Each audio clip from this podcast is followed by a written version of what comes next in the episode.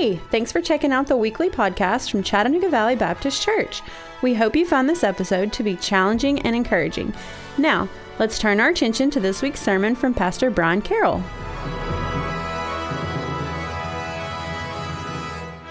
You know, there's been a lot of conversation in the media over the last couple of months about a very troubling report that was released by the CDC back in February. And this report that came out said that, um, shocking, 57% of teenage girls feel persistently sad and hopeless, according to this study. That is more than double the rate of teenage boys. That is an increase of almost 60% over the past decade. And it corresponds with an equally worrisome trend of suicidal ideation among this particular group. According to this study, a third of teenage girls considered suicide in 2021. I mean, just think about that. A third considered suicide. Again, it doesn't mean that they pursued it, but at least gave some consideration to it. You know, it's obviously a very complicated disease that we're dealing with, and the mental health of, of, of our young people is certainly, uh, is certainly concerning. But I think that it's more than just, we can't, we gotta, there's more to it than just one cause. And but I do think that one of the primary things that fuels this mental health crisis is the world that's been unlocked by social media. Again, this is not an attempt today to, to poor mouth social media and, you know, everybody throw their phones away and those sort of things, but it is something at least to have a conversation about.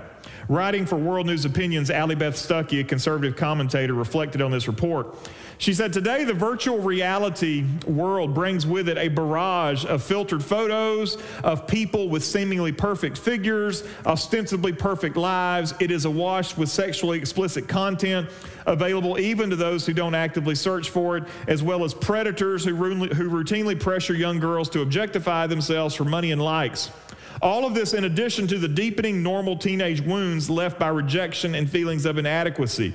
Instead of learning they weren't invited to a party last weekend, they're watching the party happen in real time. And instead of being able to escape the class bully when they leave school, they're bombarded by her spiteful messages and comments all day and night. And then there's the political pressure that people like me who graduated from high school in 2010 simply did not face. She said, Modern teens have the world and all of its problems at their fingertips, and they're told that they need to take a stance on each of them. It's no wonder that so many young people are depressed. They've been robbed of the simplicity of youth that many generations prior got to enjoy. I want to show you a clip from a 2022 BBC documentary called The Instagram Effect. Parents, it would not be bad for you to watch this. You can find it on YouTube before you give your sons and daughters access to social media. You guys turn your attention to this uh, clip from this uh, The Instagram Effect.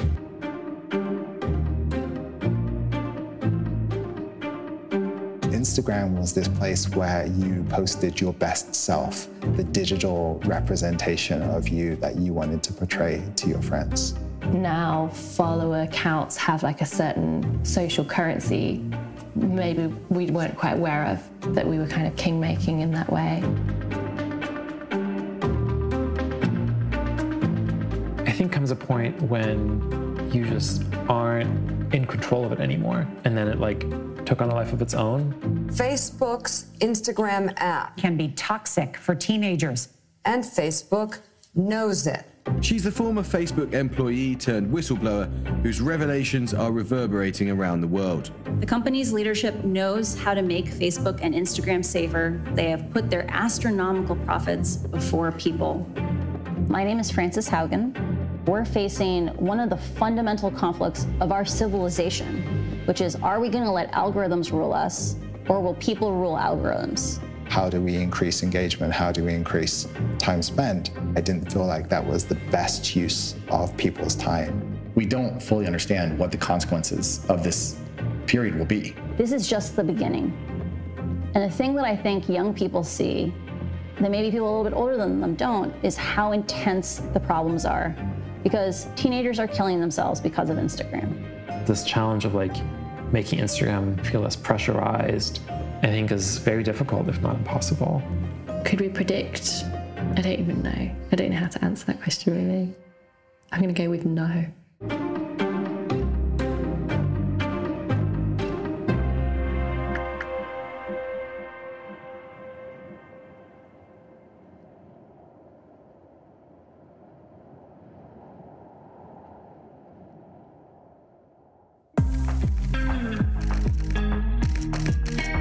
Name is Lauren Black, and I'm an influencer. I have 123,000 followers. One of my ex boyfriend's sisters actually bought me a book for Christmas about blogging, and that was when I started my Instagram. I was posting about fashion every day, like what I was wearing, like outfit of the day posts. I went full time about six months after starting. I took a massive risk by like leaving uni and not having any savings, and I just threw everything that I had into it. She loves beautiful ladies. Oh, thank you. I started posting IGTV videos, and that took me from about 30,000 followers to over 100,000 followers. Was quite a jump. It was something that I, I wasn't really mentally prepared for. I was quite anxious because every day I had to then please thousands more people than usual. I was on Instagram all the time. Like my screen time was like 13 hours a day. Did you catch what she said there at the end? Every day I had thousands more people to please. Make a note there, make a mental note there. Um, every day I had thousands of more people to please. You know, it's tempting for us to think that these are new problems brought about by new technologies. But the reality is, these are just remixes of age old issues. King Solomon told us in Ecclesiastes chapter 1, verse 9, what has been is what will be, and what has been done is what will be done, and there is nothing new under the sun. The challenge that we're facing here today, and the issues that are raised in the media and in documentaries like that, uh, those challenges are directly tied to the idolatry of the self and the attempts to be what the Bible calls a people pleaser. This morning I want us to turn our attention to 1 Thessalonians chapter 2 as we work towards answering these questions that continue to plague us today. What are we seeking and who are we seeking to please? You got your Bibles open, go ahead and open to 1 Thessalonians chapter 2 and we'll be looking at verses 1 through 4. If you're able, would you stand with me as I read these uh, verses from 1 Thessalonians chapter 2? For you yourselves know, brothers, that our coming to you was not in vain. But though we had already suffered and been shamefully treated at Philippi, as you know, we had boldness in our God to declare to you the gospel of God in the midst of much conflict. For our appeal does not spring from error or impurity or any attempt to deceive, but just as we've been approved by God to be entrusted with the gospel, so we speak, not to please man but to please God who tests our hearts. Father, I thank you for the Apostle Paul. I thank you, God, for the clarity with which he speaks. I thank you, God, for the challenge here of, of who we're seeking to please. God, may we always be pleasers of God and not pleasers of man. Bless the time in your word today. In Jesus' name I pray. Amen. Thank you. You can be seated. As we move into chapter two of this letter, we get into what I talked about before the one sided nature of the letter. We talked about this when we first started. There's a conversation that's taking place. And much like today, if you hear somebody talking on the phone, you don't necessarily hear what is going on on the other side. This is the nature of this conversation. We're only getting one side. But when you read this shit, you can't help but, but recognize that the Apostle Paul sounds a little bit on the defensive side. It sounds like he's he's trying to defend himself, and you have to ask the question: Where in the world is that coming from? And I don't know if you remember seeing in the old Western movies or TV programs the idea of a snake oil salesman. The snake oil salesman would roll into town and he would set up and he'd offer some sort of miracle cure or tonic. And of course, it was all just a it was all just a fraud, but people didn't have Google to be able to fact check the medicine man. And so the man would come in and make a dramatic sales pitch, and the goal was to take as much money as he could and get out of town before the tonic at best didn't work or at worst made people sick. You had something very similar to that happening in the Roman days, and it wasn't necessarily somebody peddling a false cure or somebody peddling some sort of, of, of false tonic, but somebody peddling a false idea. These cities in Rome, like Thessalonica, were, were full of traveling philosophers and magicians and religious enthusiasts, and, and they gained their livelihood from, from public speaking and, and public teaching. These, these teachers were, were known with, for their greed and immorality. They amassed wealth and notoriety through their ability to carry on a, a smooth conversation and make a smooth pitch. And their teaching could shift based on the audience and what the audience desired. Oftentimes, they behaved reprehensibly towards outsiders or, or towards other people, mocking their opponents, winning over the weak minded, engaging in, in immoral relationships with their followers, and sponging money off the rich. And so all the missionaries that would come into these towns had to be very mindful of the fact that there were people who made their living doing sort of what the missionaries were doing, which is one of the reasons that you see Paul and other apostles defending the character of their ministry because they weren't like those other characters. And so, in the opening verses here of chapter 2, Paul reminds the church about the nature of his ministry. Again, go back and read chapters uh, 16 and 17 in the book of Acts to get the full picture. But it's clear that Paul is wanting the church to remember where they came from, the, the experience that, that they endured. And the big takeaway in these first couple of verses is simply this the fact that Paul and his companions were willing to suffer for the sake of this ministry is a clear indicator of the validity of their ministry. If they were just looking to roll into town to make a quick buck off the wealthy folks in town, then they sure wouldn't endure hardships. They, they wouldn't be willing to go through the trials because really they were just in it for illicit gain.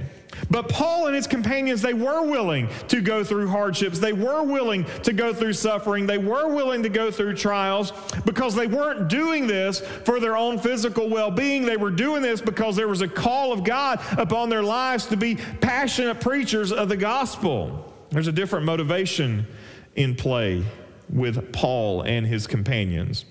And it is that different motivation that I want to zero in on for the rest of our time this morning because I think that that different motivation really gets to the heart of some of our current cultural problems, as well as our responsibility to the church of the Lord Jesus Christ. And as we engage in this conversation, the first thing we want to understand is this Christians must be distinct from the fallen culture. Remember what I said about those snake oil teachers of the Roman world? This was normal. This was just a regular part of the culture. You didn't have movies to go to, you didn't have those sort of things to entertain. And so you went to the, the town square to hear whatever rhetoric was being spoken or whatever person was there to entertain. This was a regular part of their experience. But there is a clear distinction that is being emphasized here.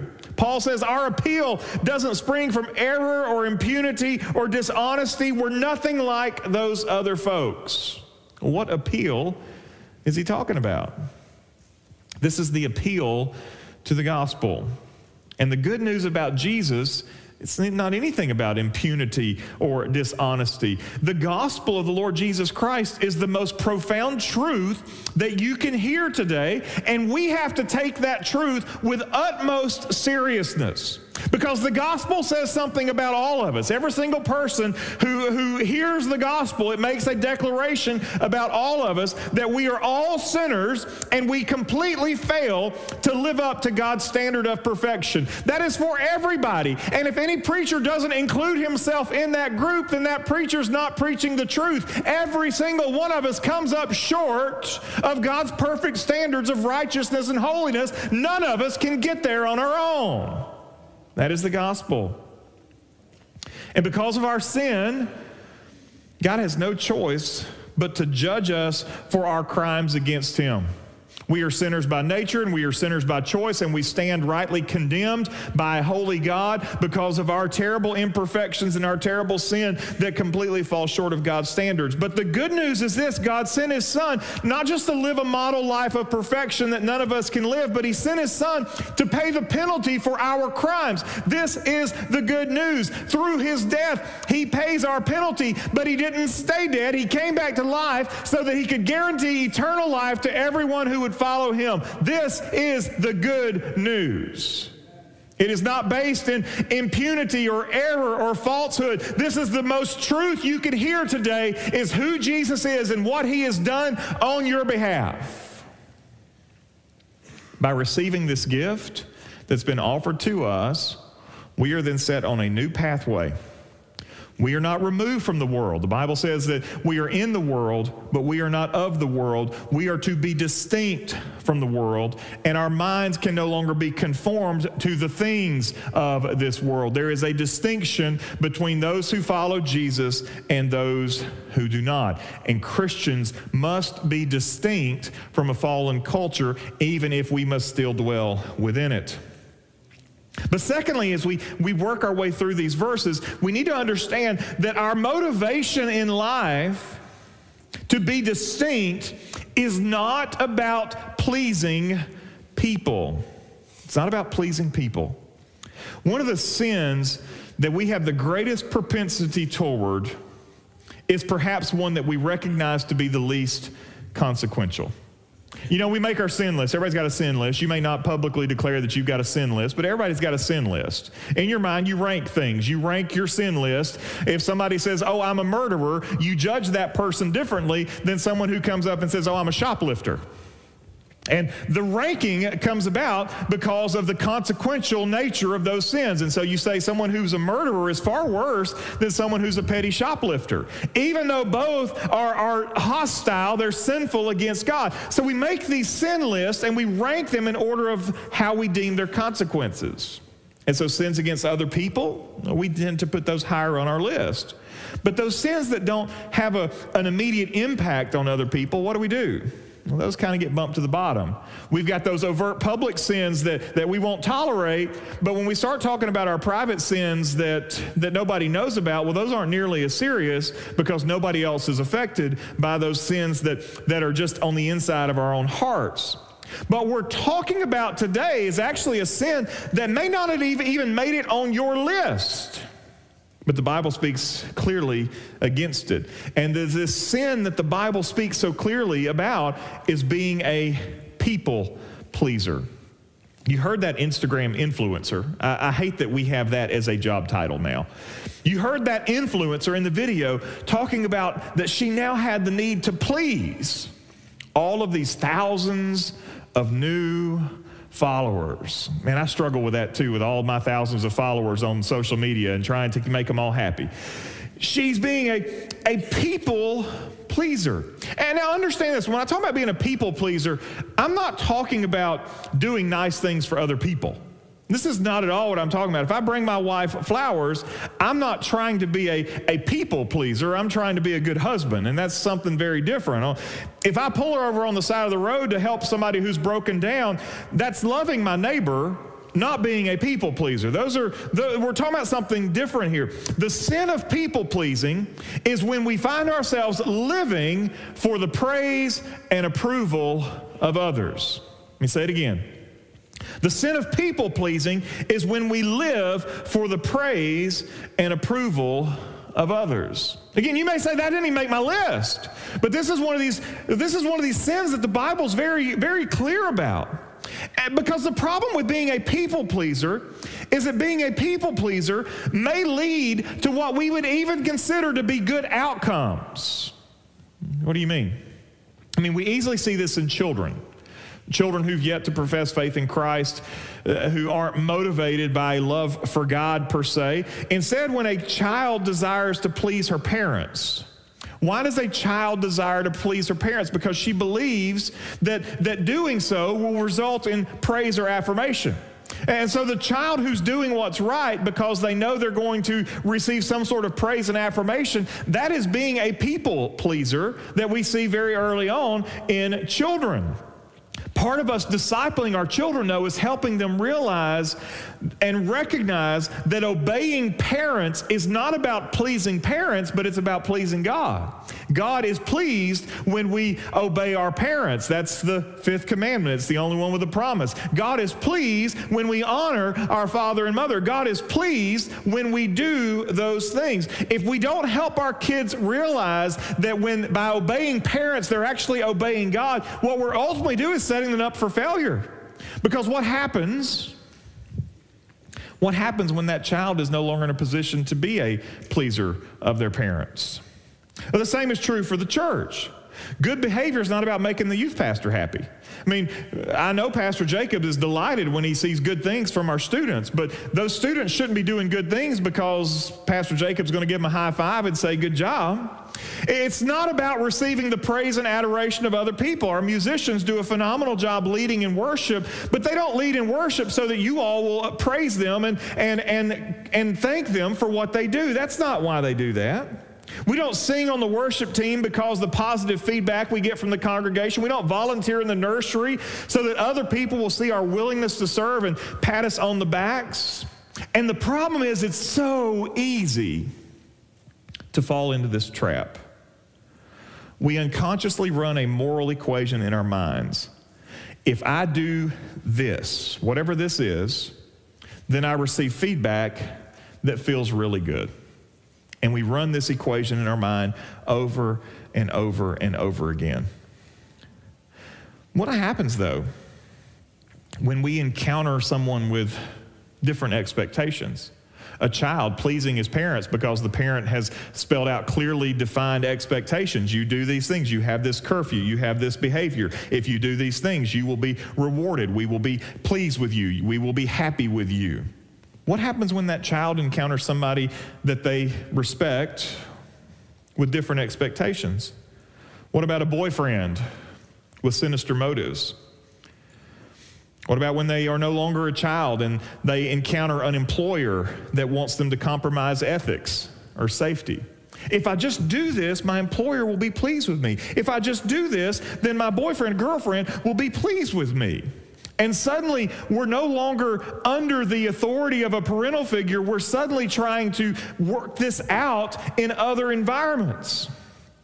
Or what happens when they go to social media and there are hundreds and thousands of people that are watching them. The young lady that posts one kind of selfie only gets a few likes.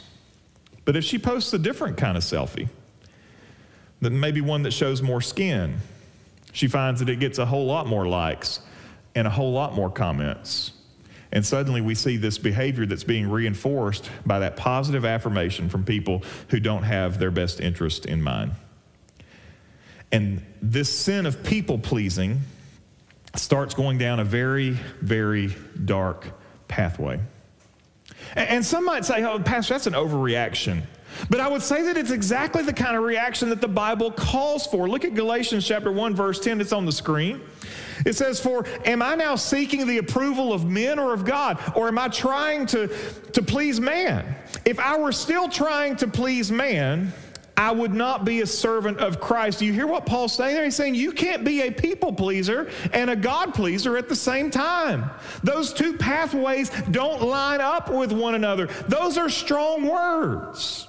You can't be a people pleaser and a God pleaser at the same time. Well, why is that? Because they're coming from two different motivations. There are two different drives, two different people.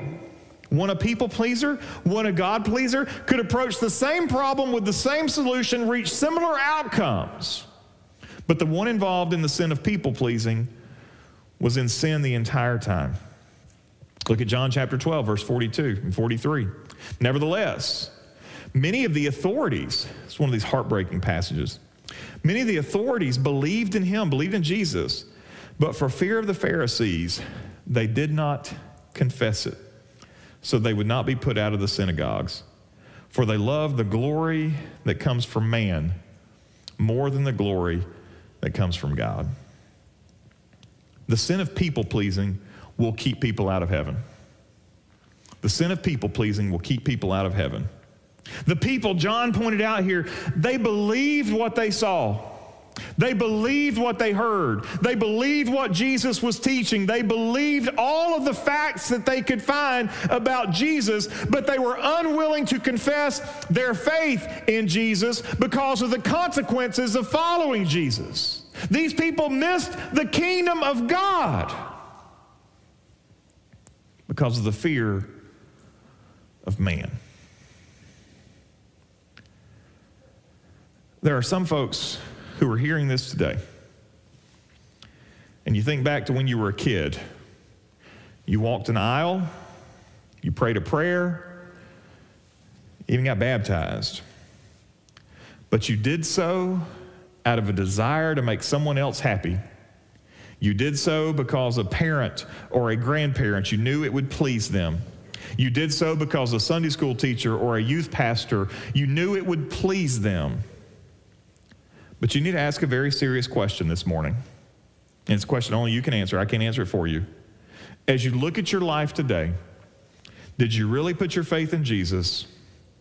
Or was your faith in the one you were trying to please? So many people today, their faith has come off the rails as they've gotten into adulthood and say, How'd that person come unglued? What happened in their faith journey? And so many times the reason they came unglued is because when they gave their life to Christ, they weren't really giving their life to Christ. They were giving their life to Christ on behalf of pleasing somebody else. And there was never any saving faith in their life. How you answer that question has eternal consequences. So, what should our motivation be? Our primary motivation for our actions should be a desire to please God.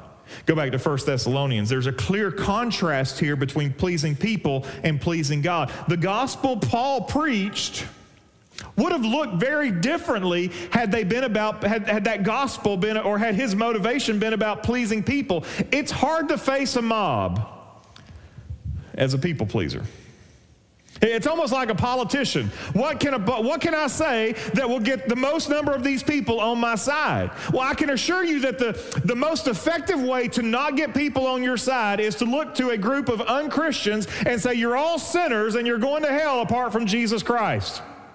That is not the first chapter in how to win, win friends and influence people. That is not the first thing that you're going to say. You're asking the question as a people pleaser what can I say or do that will make these people like me the most? But being a God pleaser means saying things that might actually upset the crowd and being willing to say it no matter what the consequences might be. And here we know, and time and time again, we see Paul willing to face the consequences of saying what needed to be said when the preacher stands up to preach, his number one objective cannot be to say what makes, makes everyone feel warm and cozy. Because the Bible warns there's actually going to come a day that people won't even tolerate the truth about this anymore. Paul warned Timothy in 2 Timothy chapter 4 verse 3. He said, "For a time is coming when people will not endure sound teaching, but will have itching ears. They will accumulate for themselves teachers to suit their own passions and will turn away from listening to the truth and wander off into myths." Paul's word to Timothy is don't cave to the pressure. Instead, Paul says to Timothy, you must preach the word. The call to please God over people gets to the totality of our actions and asks us to evaluate all of our motives. And the good thing about this is, is if my ultimate desire is to please God, then guess what? I can be a good husband if my desire is to please God. I, I, can be a good father if my desire utmost and foremost is to please God. I can be a good student if my utmost desire is to please God. I can be a good employee if my utmost desire is to please God. I can do all those things because I do those things as I do them unto Christ. And that's why this sin is so sinister because it's not an overt sin. It's not like we walk around with a t shirt on that says, I'm a people pleaser. It's not something that we, we, we even recognize at times, which is why we need a Holy Spirit hand to help root root it out, which is why Paul pointed out this truth God knows and tests our hearts. You can't hide it. You can't hide from it because God tests our hearts. God, of course, knows our actions. But the amazing thing about our God is that God even knows our motives. He knows why we do what we do. He knows why we say what we say. And we can even do and say the right things for the wrong reasons, and God understands the sin therein. And the warning here is that our actions can appear right, but if they're coming from the wrong place, they're still wrong. And just as Solomon said in Ecclesiastes, there's nothing new under the sun. Again, we look at the world today, we say, these are kind of newish issues. We've never had Instagram or TikTok or anything like this before. These are new. We've never had this problem before. But they're still ultimately judged by a simple and yet profound question. And the question is this Are the actions I take driven by an audience of people that I'm seeking to please or driven by something else? That audience that we seek to please, it may be a small audience, it may be your family. You're, you're trying to function in such a way that your parents, that your grandparents, that your family is pleased with you. That audience may be your followers on whatever social network you're, you're plugged into. If I can just post the right content, they will clap and they will heart and they will thumbs up and they will do whatever they're supposed to do that makes me feel validated that I gave them something that they liked as a pastor. The temptation is real for the audience to be the one that's setting in front of me at this moment. But ultimately and finally, we have to be most concerned with the audience that occupies one single chair, that occupies one who always tests my motives, the one who weighs my actions, the one who knows why I do what I do, and the one who knows why I don't do what I don't do. I can't hide from him. I'm like Adam in the garden. It's always a, one of the oddest stories in the Bible is after Adam and Eve had fallen and they have covered their nakedness with fig leaves and they hear God coming and they try to hide. Uh, the God who saw the moment that the fall happened, the God who was, who was able to discern the reasons that they did what they did. They, they thought that they could hide from that God. Like Adam, I think I may have slid past my Creator. He won't catch me this time. But He knows every place that I turn for refuge from His all knowing gaze. The psalmist perhaps reflected on this truth more than anybody, acknowledging the fact that the Creator God knew, the Creator God sees, the Creator God knows.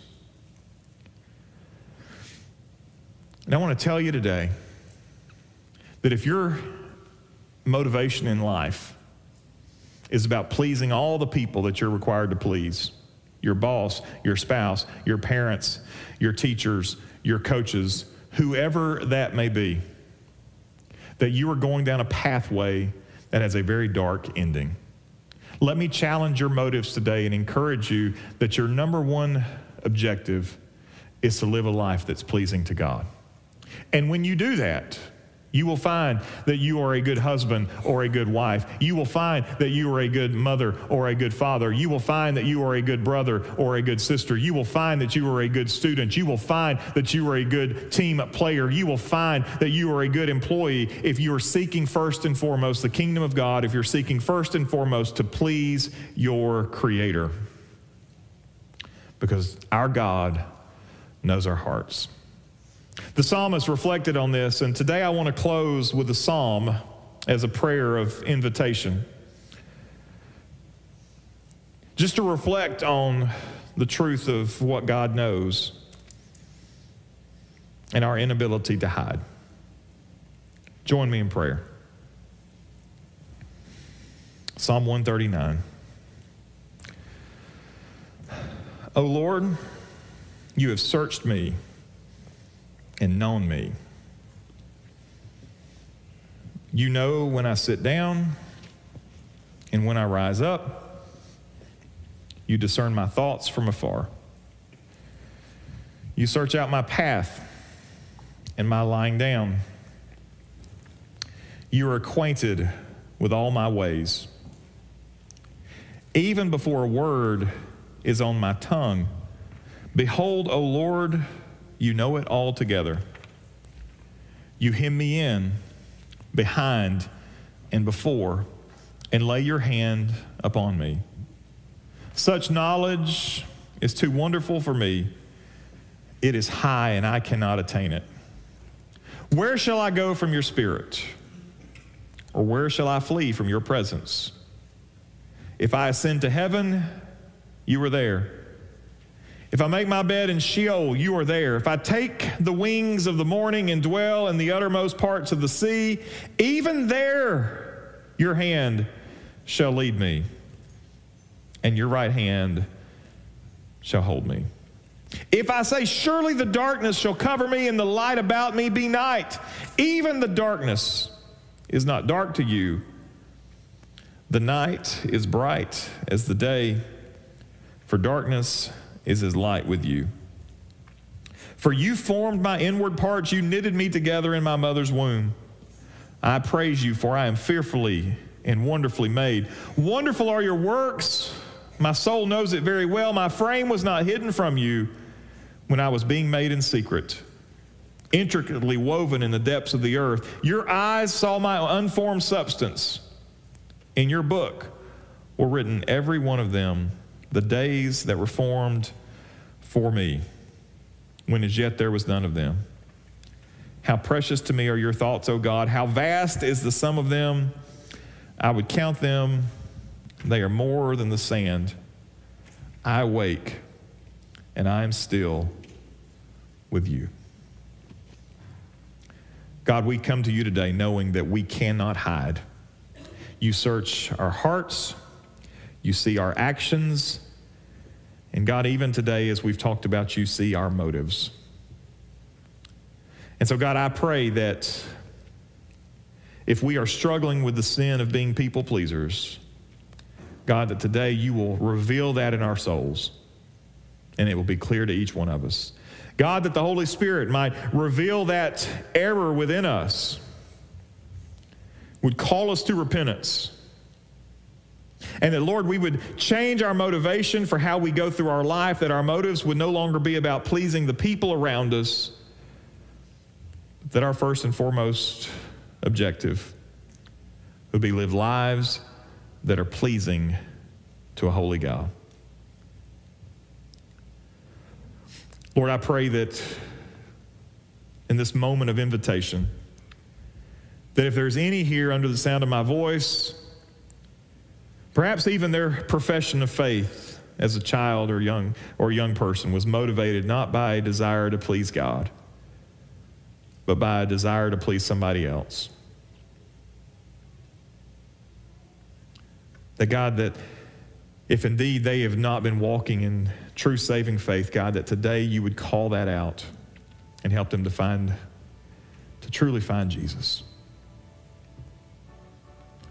God, we pray that you might move in our midst today. For it's in Jesus' name we pray.